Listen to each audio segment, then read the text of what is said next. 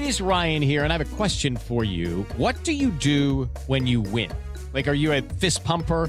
A woohooer, a hand clapper, a high fiver. I kind of like the high five, but if you want to hone in on those winning moves, check out Chumba Casino. At ChumbaCasino.com, choose from hundreds of social casino style games for your chance to redeem serious cash prizes. There are new game releases weekly, plus free daily bonuses. So don't wait. Start having the most fun ever at ChumbaCasino.com. No purchase necessary. Group. Void were prohibited by law. See terms and conditions. 18 plus.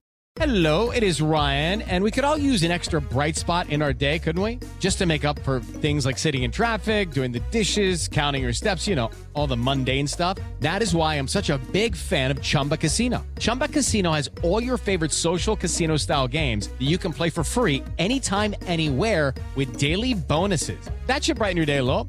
Actually, a lot. So sign up now at chumbacasino.com. That's chumbacasino.com. No purchase necessary. VGW Group. Void were prohibited by law. See terms and conditions. 18 plus. Protect your dream home with American Family Insurance. And you can weather any storm. You'll also save up to 25% by bundling home, auto, and life. American Family Insurance. Get a quote. Find an agent at amfam.com. Products not available in every state. Discounts may not apply to all coverages on an auto or home policy. Discounts do not apply to life insurance policies. Visit amfam.com to learn how discounts may apply to you. American Family Mutual Insurance Company SI and its operating companies American Family Life Insurance Company 6000 American Parkway, Madison, Wisconsin. Hello, it is Ryan, and I was on a flight the other day playing one of my favorite social spin slot games on chumbacasino.com. I looked over the person sitting next to me, and you know what they were doing? They were also playing Chumba Casino. Coincidence? I think not. Everybody's loving having fun with it. Chumba Casino is home to hundreds of casino style games that you can play for free anytime, anywhere, even at 30,000 feet. So sign up now at chumbacasino.com to claim your free welcome bonus. That's chumbacasino.com and live the Chumba life. No purchase necessary. Group. Void were prohibited by law. See terms and conditions. 18 plus.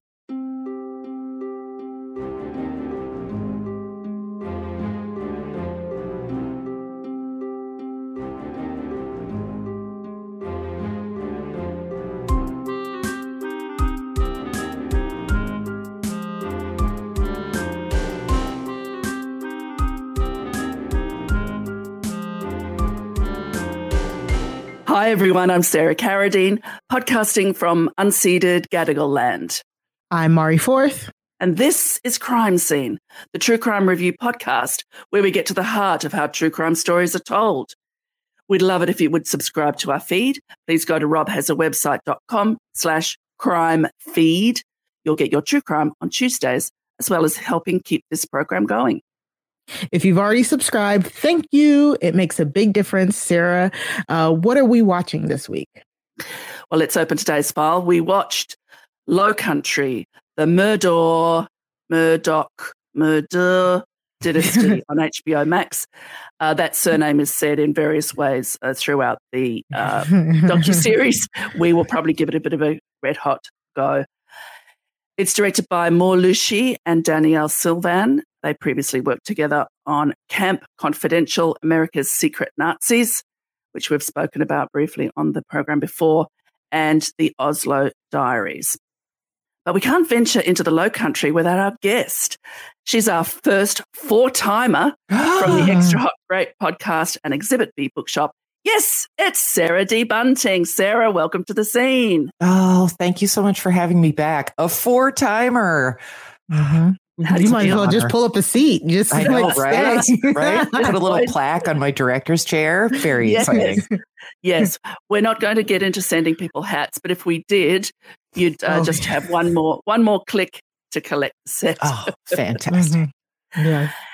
So, uh, before we get to our main feature, we've got a little bit of a whip around of updates. Sarah, you have a true crime update that we're hanging on some information for tomorrow.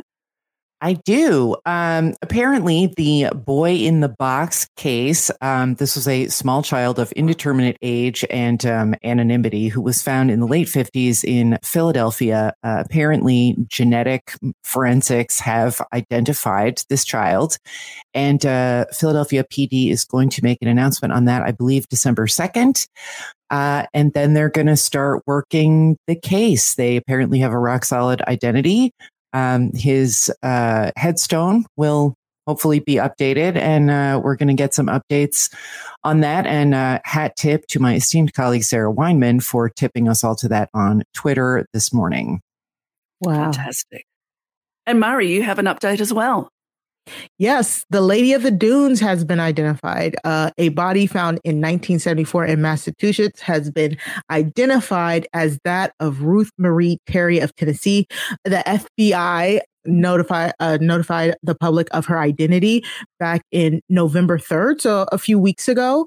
So they now that they have her identity, they are now going to again, just like with the boy in the box, continue the case. So I mean, two like long standing, like 50 plus years, like cold cases have now have victims who are identified, which means hopefully now that we have the victims' identities, we can now start to uh, find the perpetrators. So I, I mean, just major breakthroughs in true crime this week. Yeah, um, ears peeled for my recommendation, which also is a show about a cold case. Although the head detective said for me it was never cold, solved in Australia, Mm. but we'll get to that. I have an update.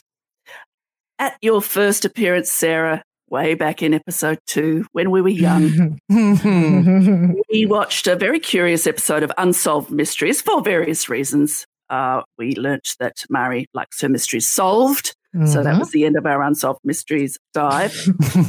uh, this was episode 16 from season two, and Robert, Robert Stack told us about Georgia Rudolph and her claim to be a re- the reincarnation of a girl who had lived early last century called Sandra Jean Jenkins. She had a short life, falling in love with Tommy Hicks, who impregnated her and promptly died.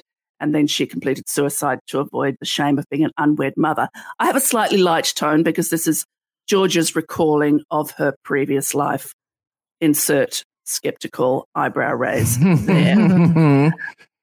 Wonderful listener Shondell was inspired by our episode, unlike Mari, to start a rewatch of Unsolved Mysteries. And she alerted us to season three, episode seven, Shout Out for a Nap on the RHAP mm-hmm. network, yeah. which had an update to Georgia Rudolph's story. What do you know? A fellow by the name of Jack Tunnock discovered under hypnosis that he was the incarnation of Tommy Hicks. Ta-da! The original hypnotherapist who examined Georgia also regressed Jack, and I will read Uh, his conclusions verbatim.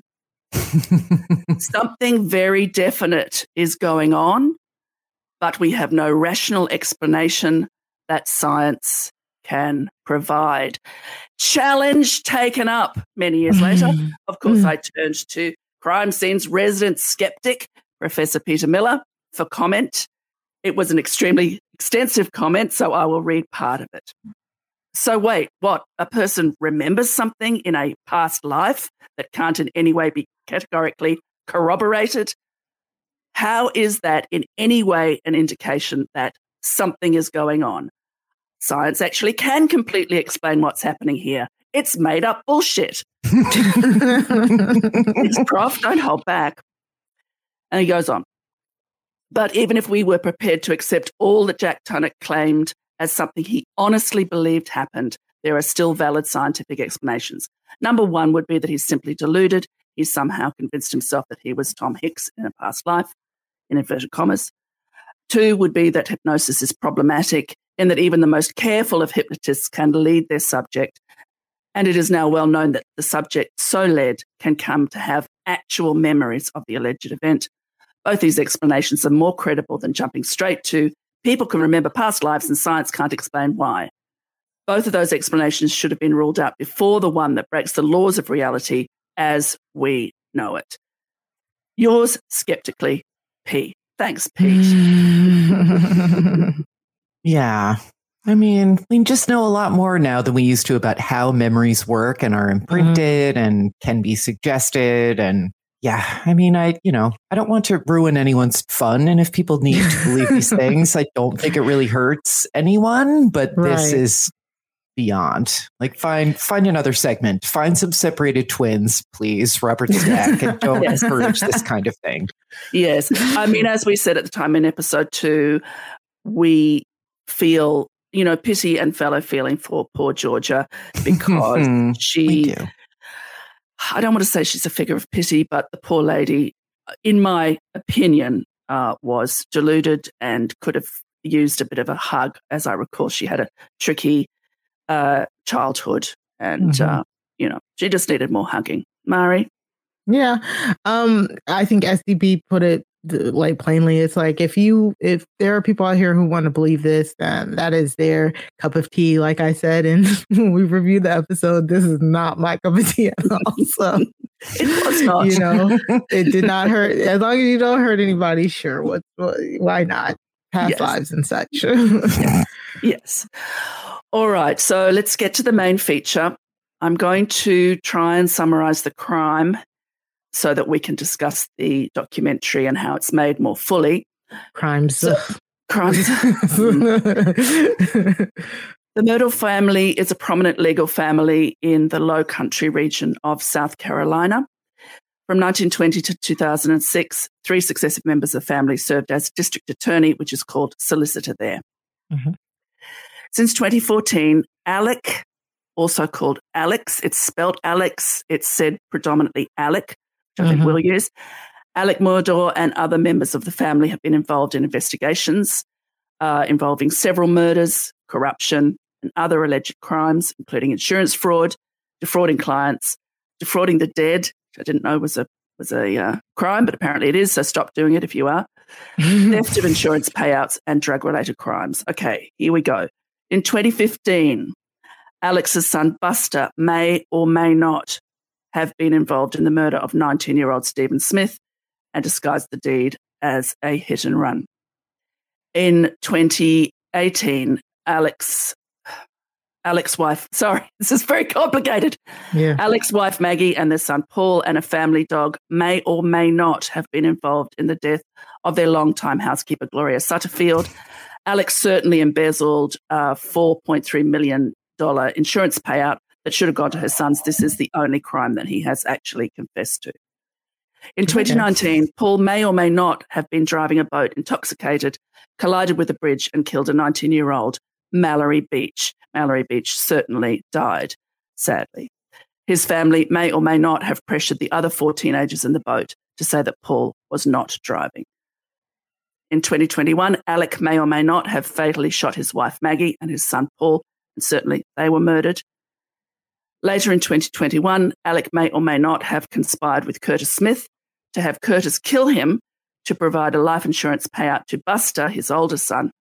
Fearing that if he completed suicide, there would be no payout, Alec did survive being shot in the head, though it is apparently unusual in those parts for someone to miss if they are intending to kill something or someone. As of August 2022, Alec Murdaugh faces a total of 97 grand jury criminal charges. He has been disbarred, his assets seized, and is currently incarcerated. Ooh! Mm. And that's a summary.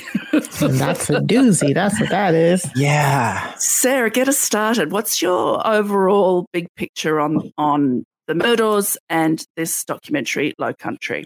Um, well, when this Gordian knot of um, fel- fel- felonry um, first came to my attention a few months ago.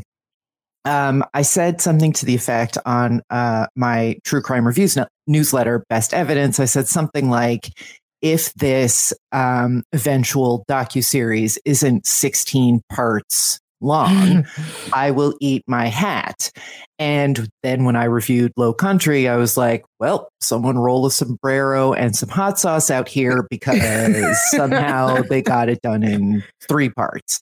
Mhm. And I I mean, I think they did a good job um sort of taking you trying to take you through chronologically like why is this family important? Why is this particularly shocking for this part of the country? Blah blah blah blah blah. Mhm. And this is such a complicated list of crimes, and some of them may be related to some others, and we're just never going to know because so many of the people who would know are dead now. Mm. But the the docu series, I mean, I happened to be watching it with a colleague at the same time a colleague of mine was, and we were like, we're not sure if this is compelling because of the subject or because the, of the documentary. And I I think Hmm. it's the first thing because the frustrating thing about this is it kind of is not over yet. Like the story right. is like 85% done and it wraps up with Alec going into court and sort of changing his plea, I think. And then there was another update and they have said that they may do a follow up episode, but I kind of felt like this needed to be disposed of at least in part in court before they before they brought out this documentary, but it is so watchable. But mm-hmm. I'm interested to hear why, what you guys think about why that is. And is it just the bonkosity of the mm.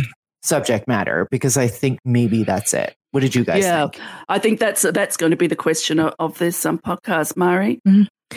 So for me, um, several things. This is one of those cases where it's like I was following it as it was happening. Plus, I've already listened to the, the, the really great podcast. I'll plug it in our recommendations about it.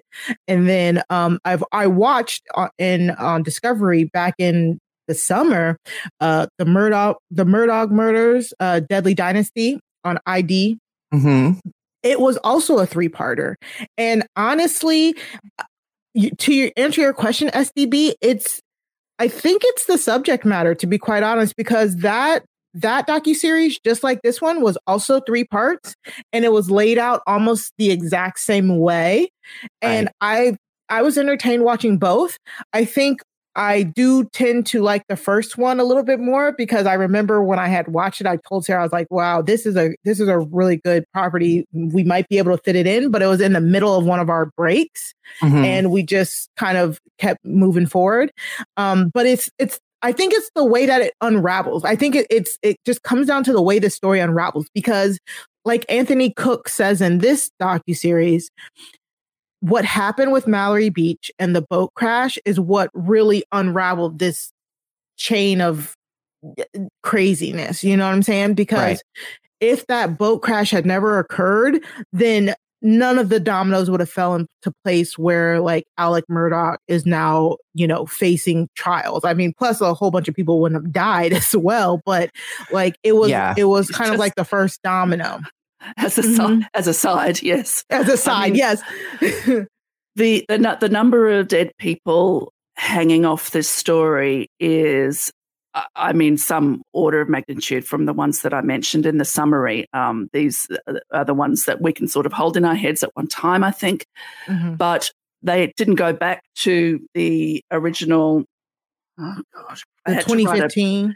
no. Buster, the original Buster uh, right. This is this is four generations of Murdaugh men, oh, and we only deal with the crimes of two generations of them. Although we do see a grandfather uh, Randolph having some influence uh, in in the courts. I I have questions, and I think the question about okay, it's certainly very watchable. I really enjoyed watching it. I had no trouble watching it. I wasn't restless. I was gripped. Uh, I gasped, as I'm sure the filmmakers wanted me to do at appropriate moments. They end episode one and episode two, not quite on a cliffhanger, but on a, but wait, there's mm. more. And you go, mm-hmm. oh my God, every time you see that microfiche scrolling past, as kids ask your great grandparents, yeah. scrolling past the newspaper headlines, you think, what am I going to see now? And it's, and it was always something surprising to me despite the fact that I did listen to that very excellent uh, podcast as you mm-hmm. did. Let's get into into the structure of it. Sarah mentions it's three episodes. We're famously we question whether something needs to be three episodes. It's often 90 minutes in a three hour bag. Here it was full from side to side. Mari, you're the mm-hmm. anti three episodes. How did you feel about three for this one? Like like SDB said, it could have been a few more. To be quite honest, I would have loved for them to kind of um, fleshed out the dynasty itself. I would have loved a, just like a little bit more backstory um, about the the former Murdaughs because come on, this yeah. didn't just start right here. Like let's no. be let's be real. Um, so I, I would have loved a little bit more of, of about the back um, story, but honestly, like I said, this was literally the exact same structure as the Murdaugh Murder uh, Deadly Dynasty. So I wasn't surprised. I I I like the three episodes. You this is definitely not one that you would put in a long documentary. There's no way. There's too much. it's too Yeah. much going on. Agree. Yeah. Mhm. Yeah. Agree. I mean, I think part of it too is not just the subject matter and how it's this. I think on um, in my review, I called it like a rancid bloomin' onion of cases that just keep Yes. folding and unpeeling. but like, there is something about this particular kind of um silver magnolia born with a silver magnolia in their mouth southern Mhm. family with people named things like buster and taffy that you're just like I, you know, I'm not proud of it, but I'm not unhappy when shitty things happen to them. And there is Mhm. something about like my colleague Mark and I were just texting, like, I exactly knew these dudes of that last generation in university. And he is actually from the South and went to Emory and is very familiar with this, like Patagonia wearing, skull dipping, rapey jackass. And Mhm. it- I mean, allegedly, whatever. But these people seem corrupt and hateful. Like even the young ones who sort of didn't have a chance to be anything else because they're local royalty. Mhm. And I'm I'm not saying that that's a good thing and I'm not saying it's something to be proud of on my part, but I do think it is very smart of the filmmakers who I believe are not from the states to somehow tap into that uh like wrong Carolina privilege uh Schadenfreude thing that um is happening in at least two viewers who Mhm. were like, I, you know, are we still watching because we want petards to be a hoiston? Possibly, but we can only be what we are. Um, and I'm wondering if you guys got the sense that this is a story that is like maybe better handled by people who are not from the states. Mm. Yes. I mean, are they Israeli? I may be talking out of Uh, my they're either Scandinavian or Israeli. Uh, they do. They make very interesting work. It's what what what is it that intrigues them? That outside eye. So we do hear the producer's voices a couple of times, the filmmaker's voices a couple of times, and the slight jolt of the fact that they don't have American accents, I think, is very fresh, and the questions that they ask can be very apparently simple Mhm. so that the residents and the Murder defenders, of which they found plenty, which really Mhm. surprised me, and the Murder and the anti-Murders uh, were eager to explain how things are. There's a lot of that's just the way things are, and if everyone nods, nobody says anything more. But if a foreigner says, "Oh, and why are they like that?" or "How are they like that?" or "What is the that that they are like?" I think they got some rather stunning, uh, almost, I won't say confessions because these people, the defenders weren't accused of anything, but the lengths and the twists to which people who aren't attorneys went to to defend this family was quite astonishing. Mari? Yeah, they they properly flush out the good old boy system, like the the system of corruptness. I loved th- this one did have more residents talking about the Murdaughs, which I really appreciated. We got to speak to the family of the teenagers that were involved in the boat wreck, and one of the um, family members saying like, "Oh, those boys were raised that the rules don't apply to them. Their Mhm. mother raised them that the rules do not apply to them. Like I was like stunned that they said that on you know on camera because that's something like we know you know if you if you've dealt with people of that like type of station. But she she came out and said yeah her mother their mother let um them do whatever they wanted to. She let them get away with murder literally at this point. Um Yeah, so that was Beverly. That was Beverly Cook. She's Anthony's mother, and he was on the boat. And Mallory Beach, the girl who died in the accident, in inverted commas, uh, was his girlfriend. And he still says that Paul is a good guy. Mind you, this poor young man, Anthony, can barely open his lips to speak. Yeah. Um I so I think that the the filmmakers did a great job of bringing people in, talking to the people. Like I, you know, I was kind of okay with them bringing in the family lawyer and the friend and the people who could defend the Murdaughs. I, I didn't mind it. I, I didn't mind it. Like, you know, No, me neither. I- yeah, I, I sometimes you don't I don't care about both sidesness, but I think this was a great um a great docu docu series to have the both sides of it in it. So I I liked all of the the talking heads uh, a lot. I think the talking heads for me made this docu series because in comparison to other media that I've consumed about this case, I think they were lacking um when it comes to a lot of the um like the evidence. They didn't play nearly as much of the videos. They have so much video from that night. That is is so crazy. Yeah, jeez. and they they they showed a little bit of it but there's so much like that night is literally documented almost minute by minute because the kids were like on snapchat Mhm. and it's very eerie it's very interesting um if you go into that if you start with that first crime there and I, I wish they had kind of gotten into a little bit more, but it's okay. You know, I, I think I think you got you definitely get the gist of what they're implicating. Like the kids went out, they, you know, they were drinking excessively.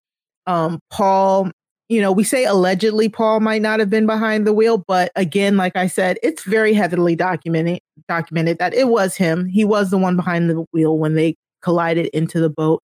The problem is he never got his day in court because he was murdered before his trial could commence. So, um, but talking to Anthony Cook and and having him relive, you know, his girlfriend's death was really sad, but it was I think it was really poignant because Anthony Cook has been in a, a lot some of these other documentaries, and I think it's his grief that really like um puts the the the the viewers on that boat that night in a sense because he talks about how he tried desperately to um get Paul to like not drive. He him and his his other friend Connor who was also on the boat. I think it- I think they're related in some some way. They well, they're both, both called Cook, but there are common surnames, I think, in, in Low Country. So I'm not sure if they're related. yeah. I think in the in the other one they yeah, I yeah, anyways, we'll yeah, see. they're like second cousins They're or cousins. something. I think yes, you're right. exactly. Yeah, they're yeah. cousins. Yeah. Um, they both tried to to um drive and, and take, you know, take control away from Paul before the accident, but it just he would not let them. So um I just I, I say all that to say I like the talking heads. I like the opener of how low country started and again this is how the case unfolds you know this this is what happened in 2019 but the reason why we go back and we jump back to 2015 is because this case in 2019 is actually what sparks the reopening of Stephen Smith's case in 2015 and then after Paul and Maggie die in 2021 that reopens the 2018 case in the the house the uh, the housekeeper's death. So it's like it's really interesting the jumping back and forth and i always appreciate when they do it like this because like you guys said in the with the microfiche they did it in a way that i was able to follow along and it made sense.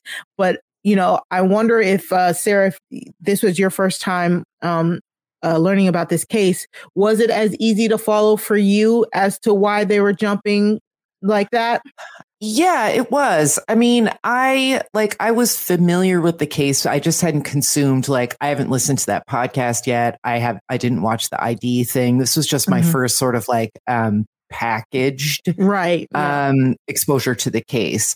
And they do some interesting things with timeline that I think in order to give you a sense of like like where we started and how it's going but you know not to be flip but like Mhm. that you're starting and then jumping back like that can be a really kind of corny thing that tabloid news magazines do that they have to do it here and they have to start with that 911 call that ends up being Vogue which generally speaking like these are genre cliches that I will mark off for Mhm. but they have no choice and they they employ them really intelligently i think.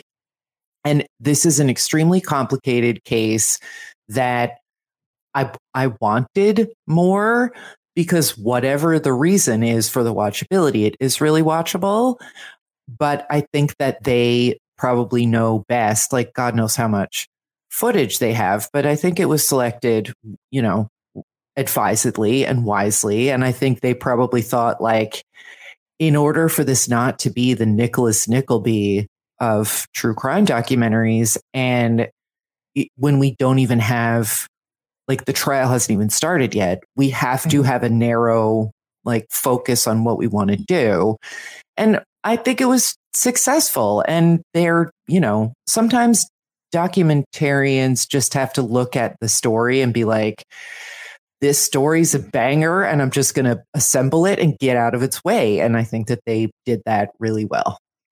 Yeah, I think the time shifting was very advised and very clear. I mean, again, I had listened to the podcast, mm-hmm. um, but my memory had, I remembered bits and pieces.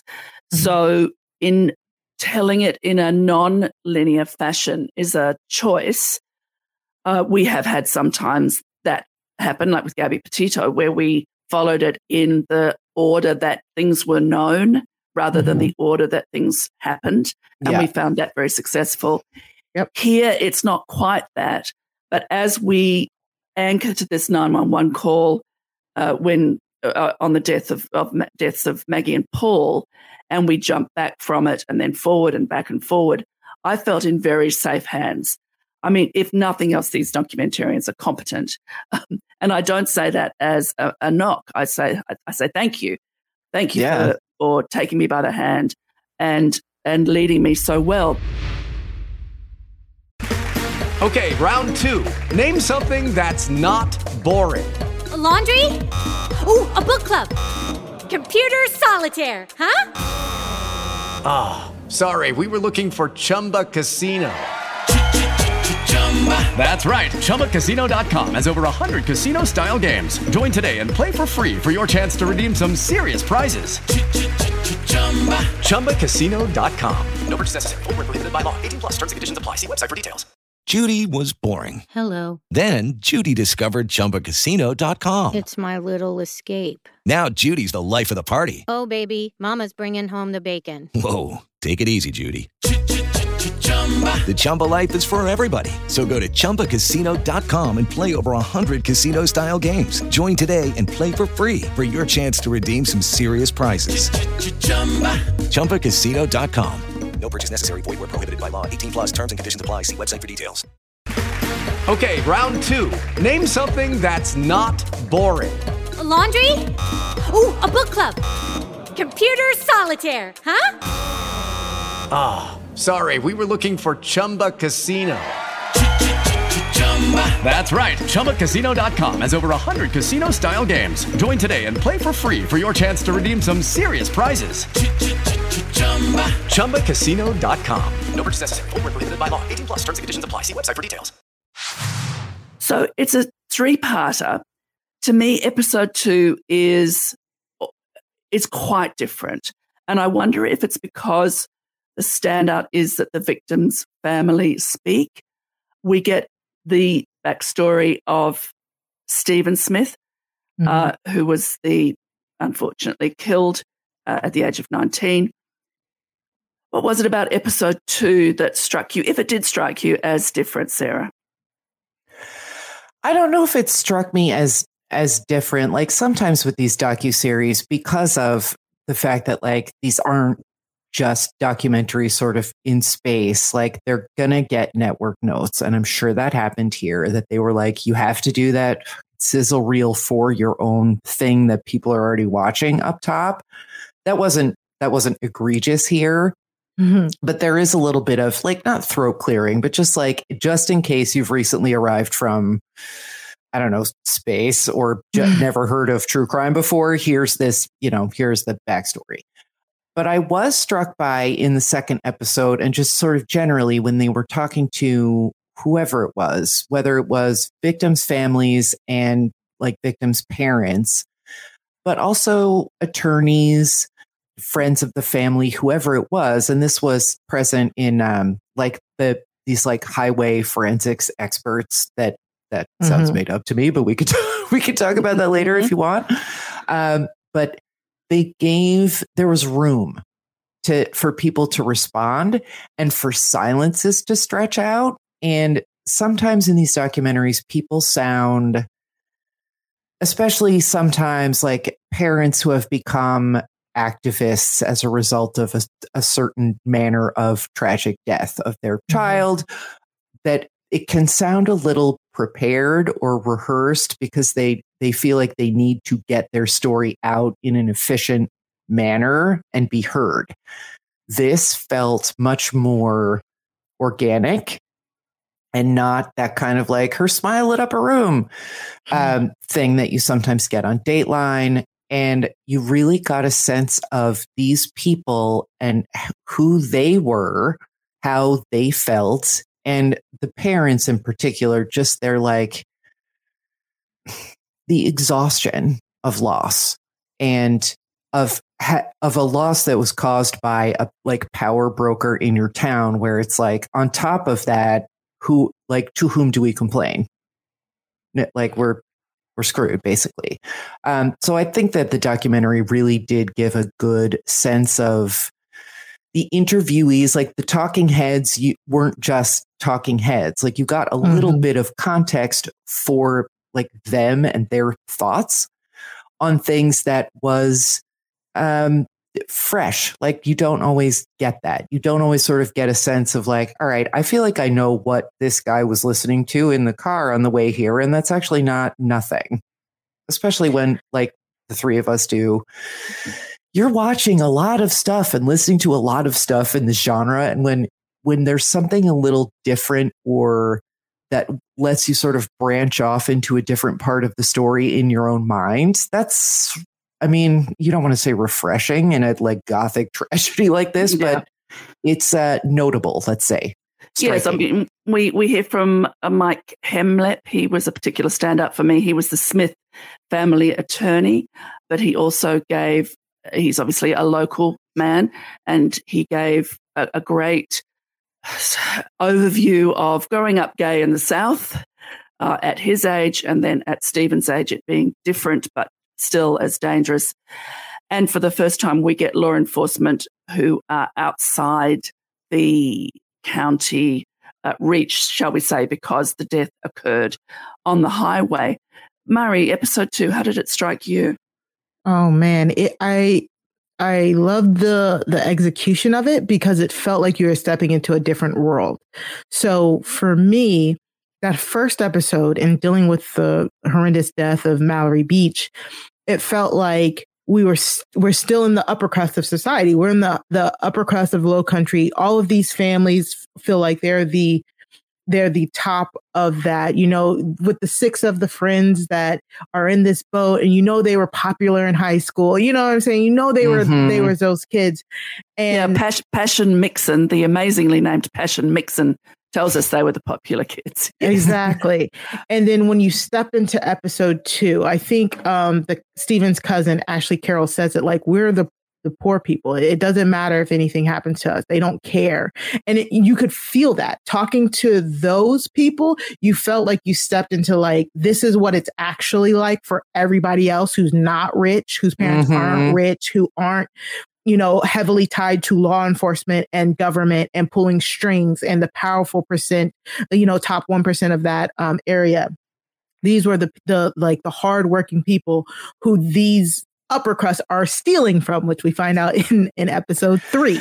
So I, I felt, I could feel the shift and I felt the weight of Stephen's death here was handled um i don't i don't know if i should say beautifully in a way because they it really again pushed his, hi him him forward you know we love when the victim is is made into a whole person and it didn't feel like he was you know a side piece to the Murdaugh's corruption. It felt like he was a whole person. Having his twin sister here telling us how it was for him to grow up gay in that part of the South, it was really touching. And and again, I, I hate to keep going back and forth and um, comparing the two docu series, but if I thought that the previous that the other docu series did um, the first part better, uh, with the kids. I think this docu series did the second part better about Stephen's death better. Even um, when Sarah gave me the heads up, uh, like, oh, there's going to be crime scene photos.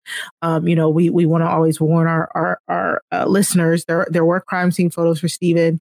Um, it is blurred out, but I thought they did this even b- better too because they explained showing the crime scene photos like this could not possibly be a hit and run. Lieutenant Thomas Moore of the Highway Patrol, he said when he came up, they already had like you know the state police were already there, the coroner was already there.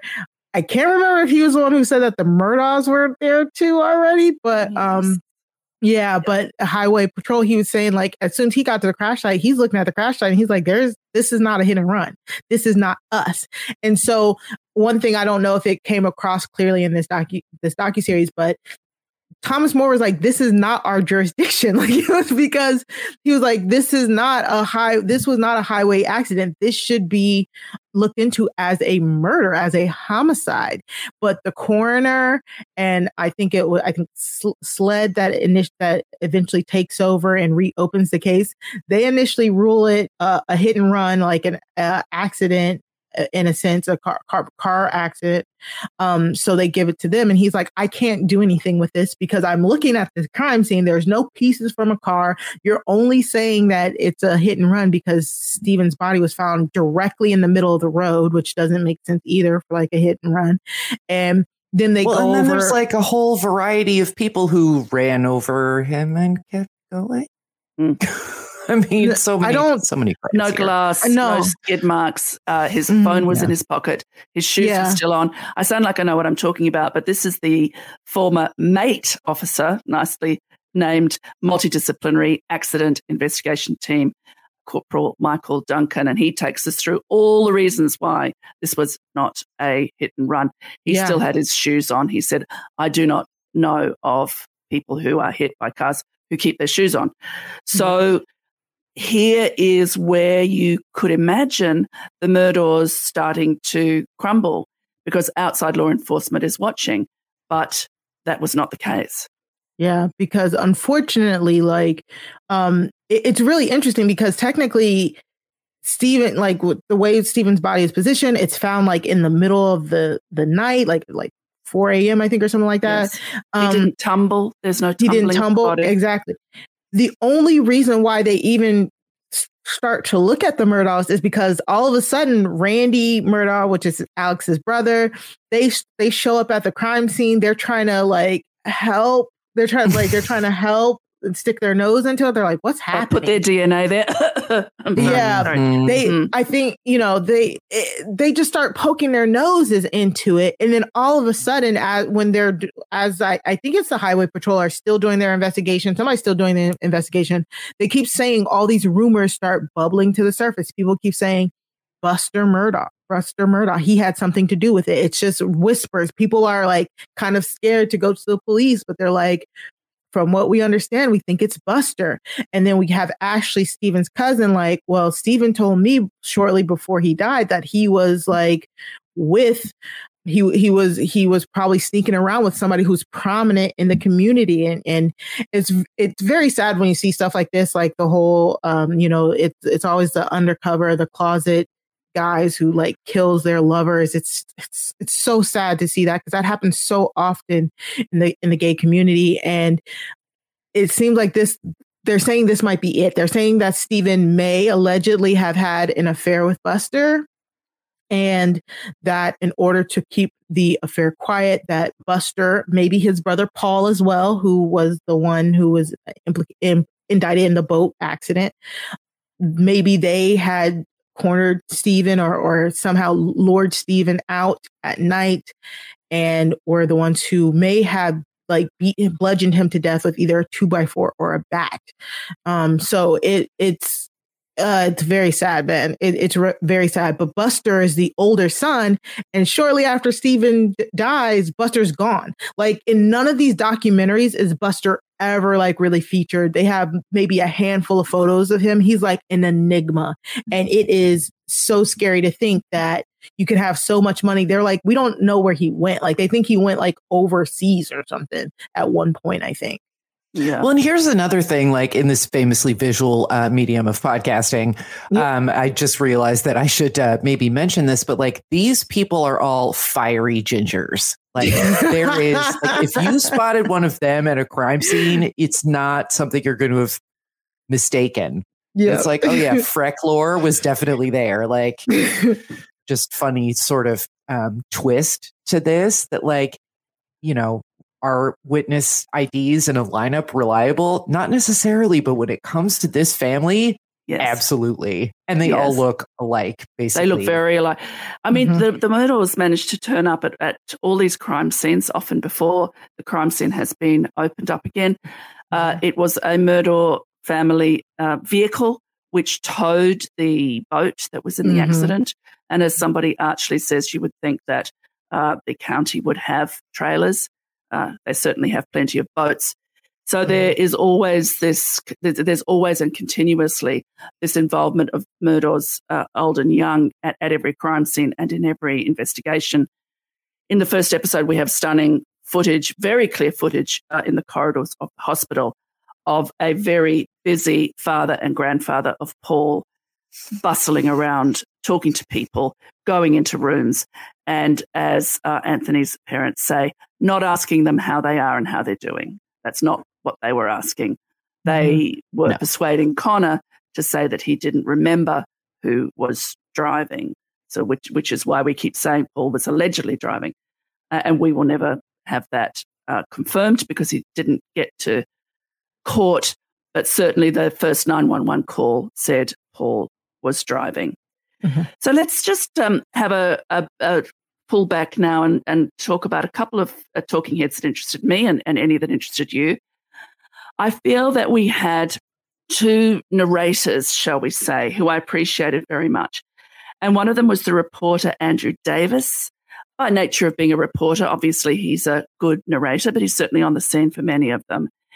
And the other person who I feel really grounded us and gave us an overview and spoke so calmly yet passionately at the end was Justin Bamberg, a South Carolina attorney who takes us through the number of disenfranchised, poor Mm. minorities who were Ugh. ripped off by this family. So, Mari, what did you think about uh, either or both of these two uh, narrators? I, I thought Andrew, Andrew Wright, the reporter, I thought he was very like, like you, like you said, you could tell he he's done this before. I was like, okay, Andrew. I, was like, Mhm. I don't know. I was like, okay, I guess. Mm, um, but the other one, what was his name again, Sarah? Just, Justin Bamberg. Justin Bamberg. Oh my gosh, I loved him. Like he was really putting some, some spice into the documentary. and it's Mm-hmm. just like I, I'm not gonna lie, he, he was the only black man in this in this documentary. He was really calling. He's like he was cussing. He was calling he's Mhm. like this is crap. This is bull crap. And then Oh, so good. Yeah, and in episode three, once like all, of this unravel, there's so many crimes we haven't even talked about that I'm sure we'll just tell you to go and watch the show. But like when we find out that Alec Murdaugh is like defrauding a lot of his clients out of like insurance money, uh, like dead, like estates and stuff like that. Every time he's he's saying another name and showing another picture, and it's one black family after another, I'm just getting enraged because it is literally the richest of the rich stealing from the poorest people in their in their state. You know, well, you know, I don't want to. I, I'm I know they were poorer than him, like that's for sure. you know what I'm saying? So that stuff like that is, is so enraging to me, and it just is so evil to steal things from these people who it comes to them through injury or death. So they're not. It's it's not a good way to make money. They are suffering. And the money is supposed to help them through their suffering, and then he's stealing on top of that. Like it, it was so like just jaw dropping. And Justin did a, a very interesting job of like really just turning that heat up on him and just like this man is not good. Like this is this family they suck. You know? Yeah. yeah. He he said the names and showed the photographs slowly and with he he wanted us to see who they were Mm-hmm. and he wrote their names in black in block letters with what we call a Mhm. texter. I don't know what you call it, a marker. but he was writing their names down for us too, which I have never seen before and I thought was Mhm. stunning. Sarah? Yeah, I really I thought that his controlled fury was just Mhm. the thing because this documentary does have a way of kind of um, the way that it paces the context, like slowly you're getting more and more depth and dimension to everything that's going on. And when you finally are sort of returned to um, like the, you know, back here in the present where this this fraud is being perpetrated and it's kind of this amazing like it's this sort of evil scheme that doesn't even Mhm. rise to the level of a scheme. Like he just used a different bank account name. Like it's one of those like hashtags sometimes they catch themselves. Like I, I mean not only is it a really simplistic setup but that means that he's just unbelievably arrogant and it worked for a while. And then at the same time nobody seems to know why this was happening or where the money went like oh, yep.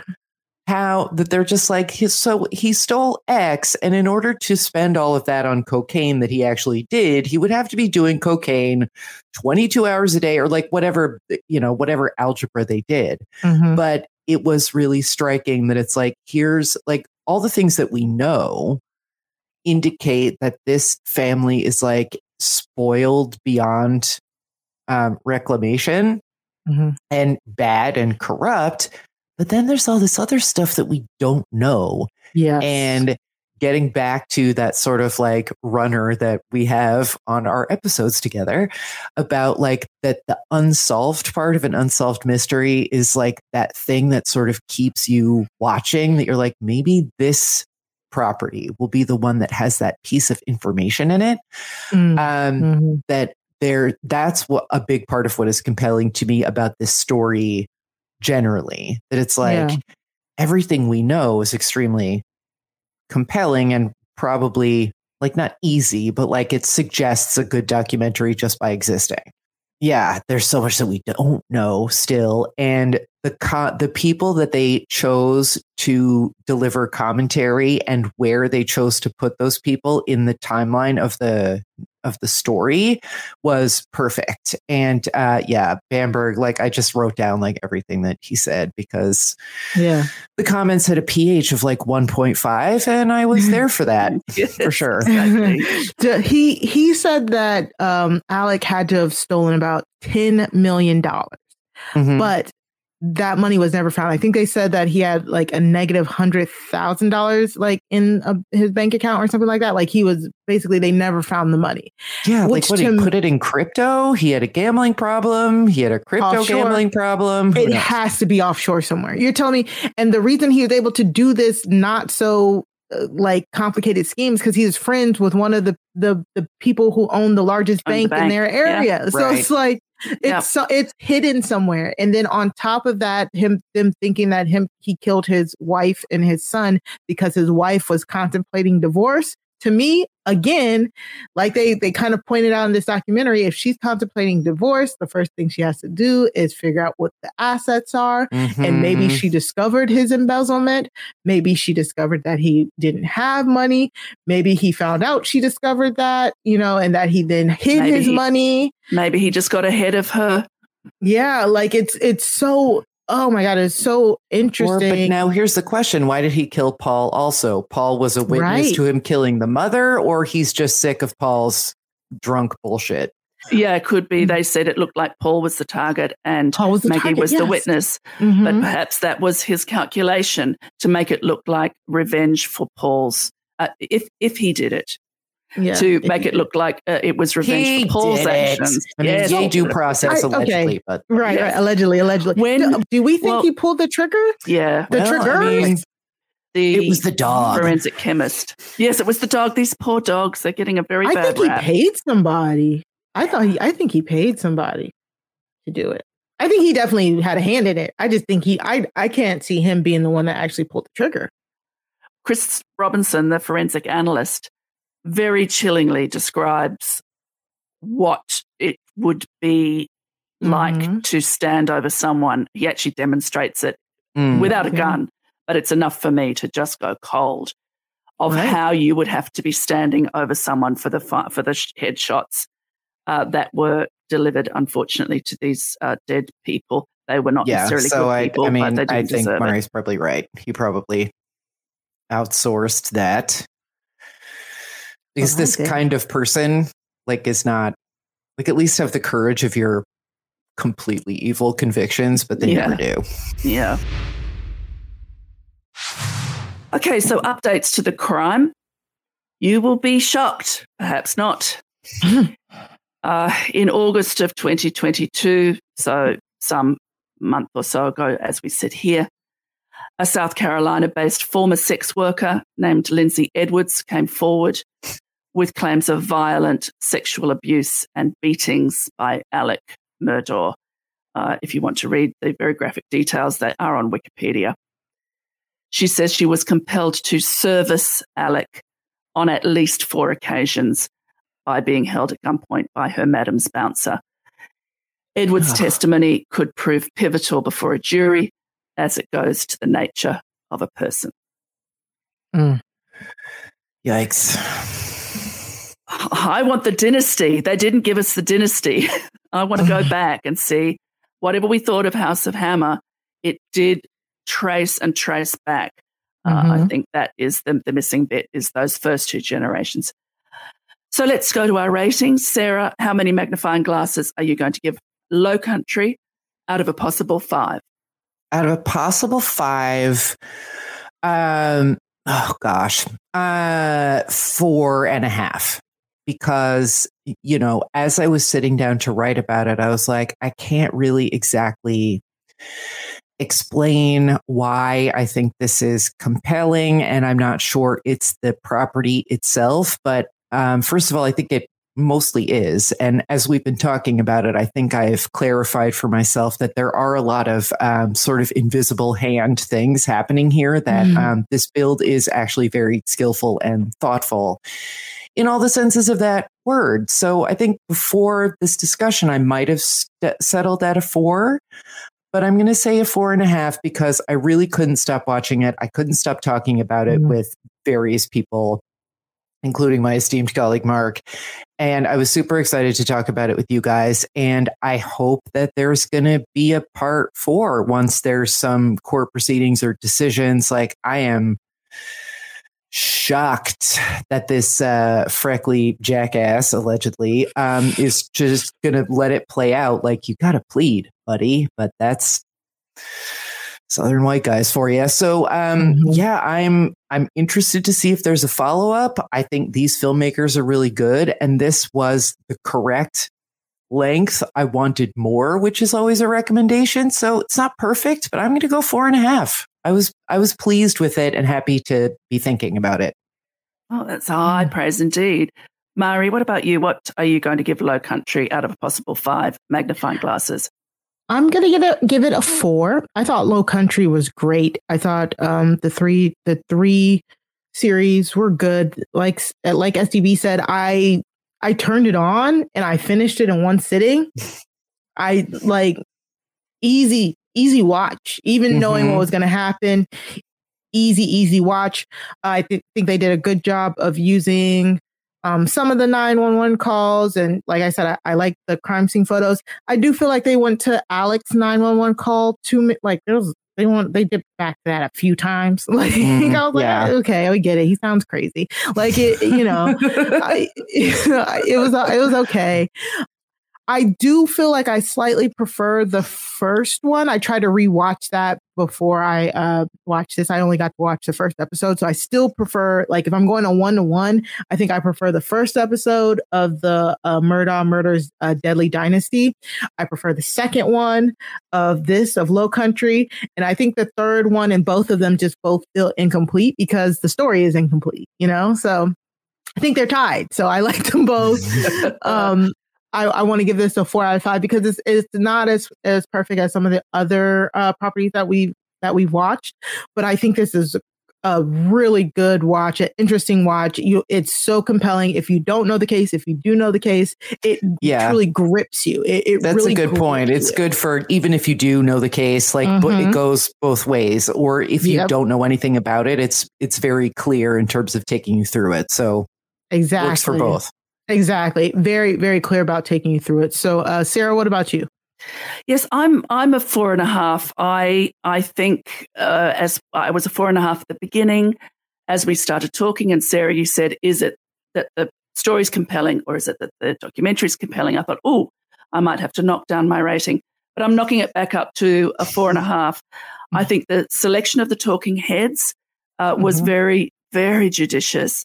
The breathing time they gave in the talking uh, to these people, allowing them to speak, uh, allowing uh, Stephen Smith's mother to have her jigsaw puzzle there in front of her with her hands resting on it, I think was a somehow a kindness. I don't know why. It was like Mhm. a emotional support jigsaw puzzle. Mhm. I've never seen a documentary so far that has used chyrons as part of the narrative. Usually the chyron says, this is so and so, and this is their job. Here we saw the name of the person and revelation, slightly a strong word, but the revelation of who they were. Were they a resident? Were they an attorney? Then the family attorney comes up, and you actually start to see the story unfolding as well. So we start to talk to the Smiths, and then we get their attorney. So you go, ah, okay. So there were legal. I mean, of course there are. We know that. Mhm. So I liked I liked the use of, of chyrons. We don't like nine one one calls. We don't like crime scene mm-hmm. photos. But in this case, both of those were used very very judiciously. The use of the CCTV footage. Paul should be in jail for smoking at a petrol station anyway. The first thing I noticed in minute two was Me it- cigarette at a petrol station. Oh, Idiot. like he could have been a fireball, and much of this could have been Much of this could have avoided, been avoided. or not. So I think in terms of recommending something or not, if you just jump to the recommendations, uh, which we give you a time stamp for in the show notes, I think we're all saying yes, watch it. Uh, Mhm. Point five from me, four point five from Sarah, and four from Mari. Mhm. Sarah, what do you have to recommend to our listeners today? Oh gosh. Well, I just watched this uh, documentary that was making the festival rounds about 10 years ago, and I think it didn't really get a ton of attention. Um, at the time, there were some reviews, but it's this interesting meta property, actually. It's called Booker's Place, a Mississippi story, and it's about the filmmaker, his father made a uh, made a documentary in the mid 60s for NBC about um, this guy Booker Wright who was a sort of waiter at this um, Mississippi restaurant in Greenwood by day. And then at night he ran his own place on literally the other side of the of the tracks. Like the the two were like within sight of each other Wright ended up getting murdered, and many people felt that it was because he had spoken out about how things were for Black Greenwoodians in the mid 60s. Um, And the way that this uh, is structured, it's sort of a conversation between the father's work and the son's. Um, many of Booker Wright's uh, kids and grandkids are uh, are on camera and are talking about that. There's a Q&A where the original film is screened and the the town black and white is sort of coming together to try to like work through this with each other and just this um really dangerous horrible history of you know Klan doings and and everything else that was happening in Greenwood, Mississippi, and because everything is in black and white in this documentary, the lines sort of blur between how it used to be and how it kind of still is in certain parts of the deep south. Um, it was really an affecting documentary uh, that is available on like Tubi. I know there's all these streaming services that you're like, that's mm-hmm. made up. Like that doesn't exist, but it is actually available for free or for rent in various places. And I was quite impressed that with this like massive issue that this filmmaker just sort of took this extremely narrow slice, a, a small town and a like narrow band of this case, one man's murder, and managed to give a really sort of deep portrait of the story and of his story and his family story. So, uh, extremely impressive. Um, not an easy sit, of course, mm-hmm. but it's an hour and a half long. I'll send a link for the show notes. But again, it's called Booker's Place. And I recommend it. And I also recommend if you are into true crime and you like secondhand true crime, previously owned, you can visit my bookshop 24 7. It's online. It's called Exhibit B Books. And if you can hear the sound of my voice, you can use a promo code XCS15 for 15% off. Wonderful. Yes. Thank you so much. Christmas mm-hmm. is coming, everybody. Mm-hmm. Who do you know who likes true crime? Yep. Gift cards count. Just saying. And Mari, do you have recommendations for us? Yes, I do. Uh, like we were saying, uh, the Murdaugh Murders podcast uh, by Mandy Matney and Liz Farrell. They are the uh, like they are in South Carolina. I think I think it's Mandy who's like she was a reporter who kind of like was following all of these crimes as they were like breaking. Wow. Yeah. yeah. imagine, imagine being there as yes. these things unfold. As they were unfolding, she Yeah, you would need like, a crazy wall for sure. Yes. There's 70 episodes, and uh, Mandy and Liz Fer- Farrell, they are currently still following the case, like as of like a few weeks ago. They're going through the trial documents right now. So Ooh, if you uh, okay to date, like what is happening in this case, blow by blow, definitely follow the Murdaugh Murders podcast. Like they are they are going over the three latest documents filed uh, by Alex Murdaugh's defense team, his Alex notice of his alibi defense, a 95 page motion to compel the state to produce details on the DNA analysis and spatter evidence, and then another one page motion to compel the state to produce more details on the same evidence. Like they are breaking it all down. So go check that out if you want to know um, what's what's continuing with this this crime. Also, like I said, this will be in the show notes for the 18th time of uh, the Murdaugh Murders: A Deadly Dynasty. It's found on Discovery Plus and it is also a three parter. So those are my recommendations. If you want, if you just need more of this content, because there's a lot, there's a lot we didn't go through. There's at least two more we didn't really talk. We didn't talk so, about rehab as a yeah. as a way of getting out of jail. Yeah. I mean, you know. Oh God. Yeah. The murder I think there's the more. I think there's like a docudrama coming that has yet to be cast, but they oh, announced God. it recently. Like oh, this. I mean, there's so much room for storytelling in this case. But I've mm-hmm. had that um, podcast recommended to me several times, and I am definitely going to check it out. Yes, it's very good, and it and it's paced really well. Um, they break it down where it's like, okay, th- we're talking about this part of the case now. Okay, now we're jumping to Stephen's case. Okay, now we're jumping back to like Paul and Maggie's case. It's very, very interesting. So, and you can actually like, like I said, you don't have to listen to all of them. You can actually jump around if you just want to hear more in depth on each case and each mysterious death that surrounds this really interesting family. And then I think she goes back and and and talks about um, some of the older generations as well. So, I mean, it's a lot of content out there. Sarah, what about you? What's your recommendation? Well, I'm going to recommend an excellent series on 10 Play in Australia. Uh, it's a two parter. It's called Claremont, C L A R E M O N T. Australia doesn't have many famous serial killers. Um, you know, there's John Justin Bunting, oh, yeah. for example. Uh, speaking of uh, forensic genealogy, no relation. Exactly, no relation.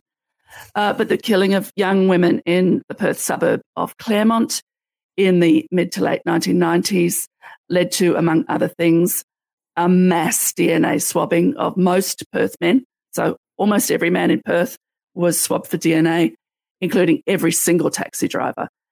It remained mm-hmm. unsolved until 2020. It is now solved and the person is incarcerated. Watch it on 10 Play. It's worth a plane trip to Australia to see it.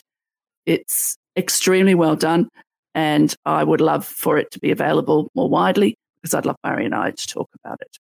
That may be something that comes to like a topic or one of those, or not BritBox, but like one of those sort mm-hmm. of like all English language mm-hmm. um, fictional and nonfiction crime streamers. So I will I will keep an eye out. But perhaps yes, I will quote fly to Australia. Yes. yes.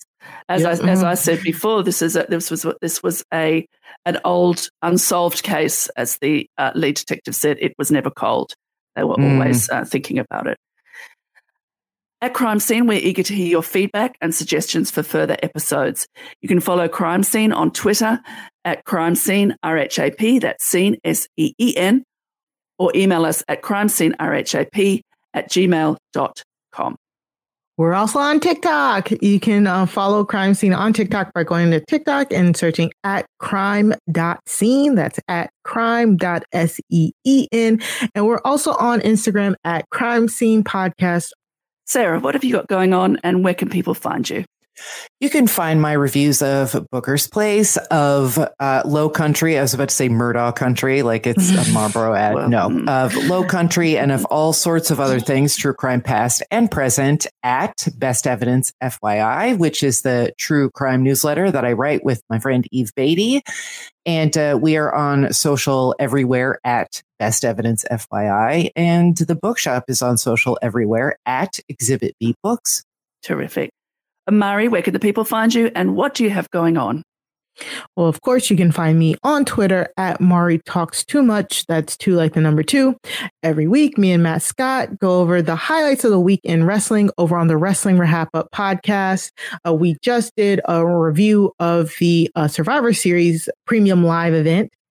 You can check that out by going to robhasawebsite.com slash wrestling feed to go subscribe to the Wrestling Rehab Up podcast. Um, we will be doing like the year end Atlanta recap uh, for uh, post show recaps. We'll, we'll we'll be doing Atlanta a year in review. So just go and follow me on Twitter. So when we um, when that drops, you you'll know where to uh, find it. So that's it for me, Sarah. Where can people find you? Well, while we are still tweeting, you can follow me on Twitter at Sarah Carradine. Catch me over on uh, Silent Podcasts. I'll be recapping the latest episode of The Amazing Race. It was an incredible episode in Iceland, and we're down to the final three, and I want them all to win. I've never felt like that on an Amazing Race before. Uh, over on post show recaps, I'm covering Welcome to Chippendales with Jason Reed. So you can hear us talking about that every week. And also on post show recaps, I will be doing the year in review on shows that I've covered this year Bridgerton and Our Flag Means Death. So, Mari, what are we talking about next week? Next time on Crime Seen, we're watching Killer Sally with special guest Omar Zahir. Watch it on Netflix and send us your comments and questions. Awesome. Thanks to our inaugural four timer, Sarah D. Bunting, for joining us. Thank you so much for having me back. Will from America for the theme music, Tricky Rice for the graphics, and Chelsea Lesser and Scott St. Pierre behind the scenes. Until next time, case closed. Closed.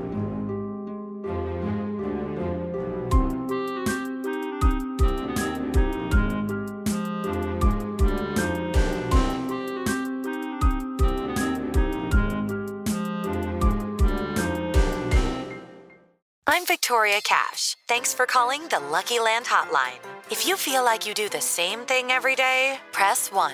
If you're ready to have some serious fun for the chance to redeem some serious prizes, press 2. We heard you loud and clear. So go to LuckyLandSlots.com right now and play over 100 social casino-style games for free.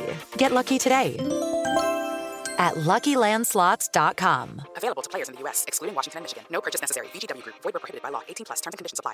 Hello, it is Ryan, and we could all use an extra bright spot in our day, couldn't we? Just to make up for things like sitting in traffic, doing the dishes, counting your steps, you know, all the mundane stuff. That is why I'm such a big fan of Chumba Casino. Chumba Casino has all your favorite social casino style games that you can play for free anytime, anywhere with daily bonuses. That should brighten your day a little.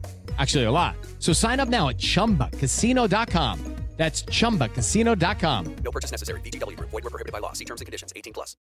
With the Lucky Land slots, you can get lucky just about anywhere. This is your captain speaking. Uh, we've got clear runway and the weather's fine, but we're just going to circle up here a while and uh, get lucky. No, no, nothing like that. It's just these cash prizes add up quick. So I suggest you sit back, keep your tray table upright, and start getting lucky. Play for free at LuckyLandSlots.com. Are you feeling lucky? No purchase necessary. Void where prohibited by law. 18 plus terms and conditions apply. See website for details.